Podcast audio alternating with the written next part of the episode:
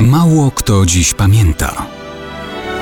Datownik historyczny prezentuje Maciej Korkuć.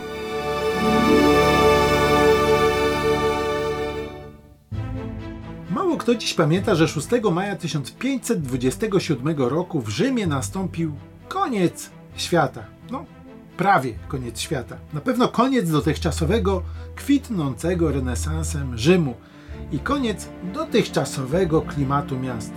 Od kilku lat trwała już wojna pomiędzy habsburskim cesarzem i królem Hiszpanii w jednej osobie, Karolem V, a francuskim władcą Franciszkiem I. Habsburgowie rośli w siłę, objęli tron czeski i węgierski. Franciszek został rozgromiony pod Pawią.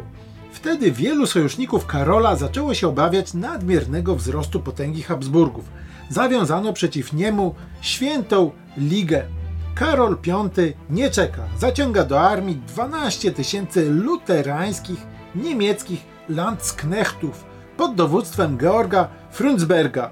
Ten rozbija wojska Ligi i prowadzi sfanatyzowane protestanckie oddziały prosto na Rzym. Zieją one prawdziwą nienawiścią do wszystkiego, co katolickie. Chcą zniszczyć Rzym jako centrum i symbol Kościoła katolickiego. Łączą się one z wojskami hiszpańskimi i częścią włoskich sojuszników. 6 maja 1527 roku zajmują miasto. Przez tydzień odbywa się Sacco di Roma, czyli łupienie Rzymu. To katastrofa i dla miasta, i dla ludności. Barbarzyńskie zbrodnie, gwałty, rabunek żywych i umarłych, innymi plądrowanie grobów nawet zmarłych papieży, niszczenie renesansowych budynków, grabież dzieł sztuki. Wszystko co złe stało się faktem.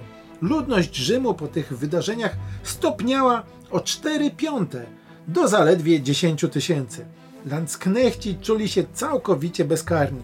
Papież tylko dzięki poświęceniu szwajcarskich gwardzistów zdołał się schronić w zamku świętego Anioła. Landsknechci ogłaszali Lutra najwyższym kapłanem. Przeprowadzali parodię katolickich obrzędów, a rzezie mieszkańców przeprowadzali nawet na schodach Bazyliki Świętego Piotra. I tak jak pisał historyk Józef Gierowski, Sacco di Roma położyło kres świetności renesansowego Rzymu.